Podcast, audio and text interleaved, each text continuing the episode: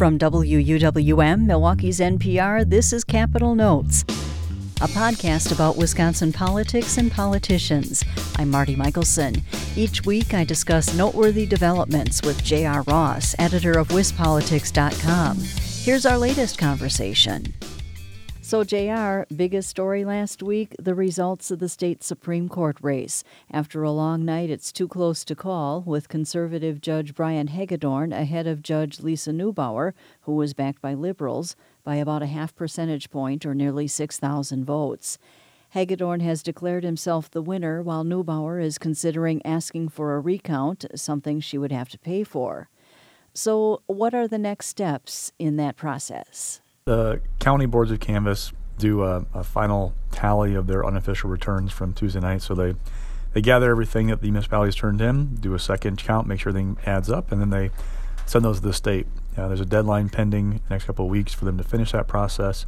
Quite frankly, unless those counties find a massive mistake in their second count, unless there's bags of ballots that turn up that were not counted the first time, it's unlikely you're going to see a, a 6,000 vote margin be overturned. So Hagedorn's in a very good position right now to become the next justice of the Supreme Court. What we're kind of watching to see is once the the county canvass tallies are in, what will Neubauer do? I mean, she people tell me could probably raise the money to do a second count if she wanted to, but you don't see a six thousand vote margin overturned just by a recount because probably what you're doing is, you know, if you vote on optical scanner uh, ballot, you know, you fill in the bubbles and feed the machine. All they do is take those ballots back out, feed them back to the machine. You don't see many changes when you do that, you know, there's small things. So it's a quite a large hill for to climb right now to try and flip the results from Tuesday night. Again, barring finding a massive mistake in the, the county count. Shortly before Election Day, Marquette University law professor Ed Fallone announced he'll run for Supreme Court next spring when conservative Justice Daniel Kelly's term comes to an end. Uh, then, after last week's election, Justice Kelly announced that he likely will run for a 10 year term next year. That election would fall on the same day as Wisconsin's presidential primaries. Up until now, Kelly had kept quiet about his plans, so why do you think he signaled a run at this time? Well, he told me not long ago that he was not committing to a run just yet because he wanted the spotlight to be on the 2019 race, uh, especially on Brian Hagedorn and his quest for a seat in the Supreme Court.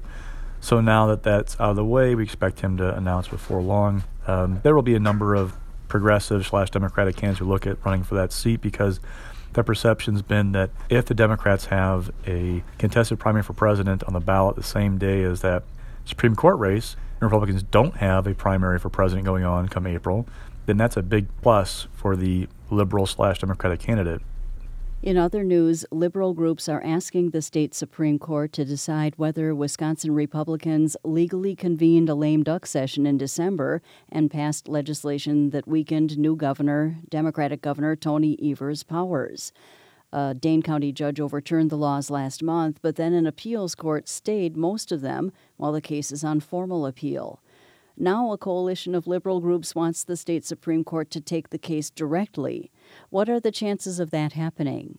You know, I can't say for sure what the Supreme Court's going to do, but I can tell you is that whatever happens with that one request, eventually this case will get to the state Supreme Court. I mean, it's clear that after the Dane County rulings and, you know, the two cases that we had, they're now both before the Third District Court of Appeals. Um, regardless of what happens there, the Supreme Court will eventually weigh in because there's some unique issues in these lawsuits that the court ultimately has to decide because the Supreme Court is the ultimate arbiter of these things. So whether it happens right away or the appeals court decision first, it will get for the Supreme Court of the state of Wisconsin. On a related note, a couple of UW system regents are back at work, even though Governor Evers fired them last month after a court ruling invalidated those appointments because they were approved during the lame duck session. Evers rehired 67 of the 82 appointees, but that didn't include the two regents. They showed up to the Board of Regents meeting last week and were seated without comment or incident. So, why do you think this went by without incident? We're in kind of a state of influx right now where uh, Evers and his administration takes one position on what's going on with these appointments. Republicans have another. And quite honestly, until the courts clarify it, I don't know we're going to have definitive answers. So we're just kind of in a holding pattern. And I don't get the impression anybody feels a need to go and exacerbate the issue um, until we have a, a, a, final answer about that. Now, Evers did kind of address this on Friday, said he considered the PSC commissioner who he rescinded her appointment to be a little bit different, but you know, just gotta watch this play out for a while and see where things end up.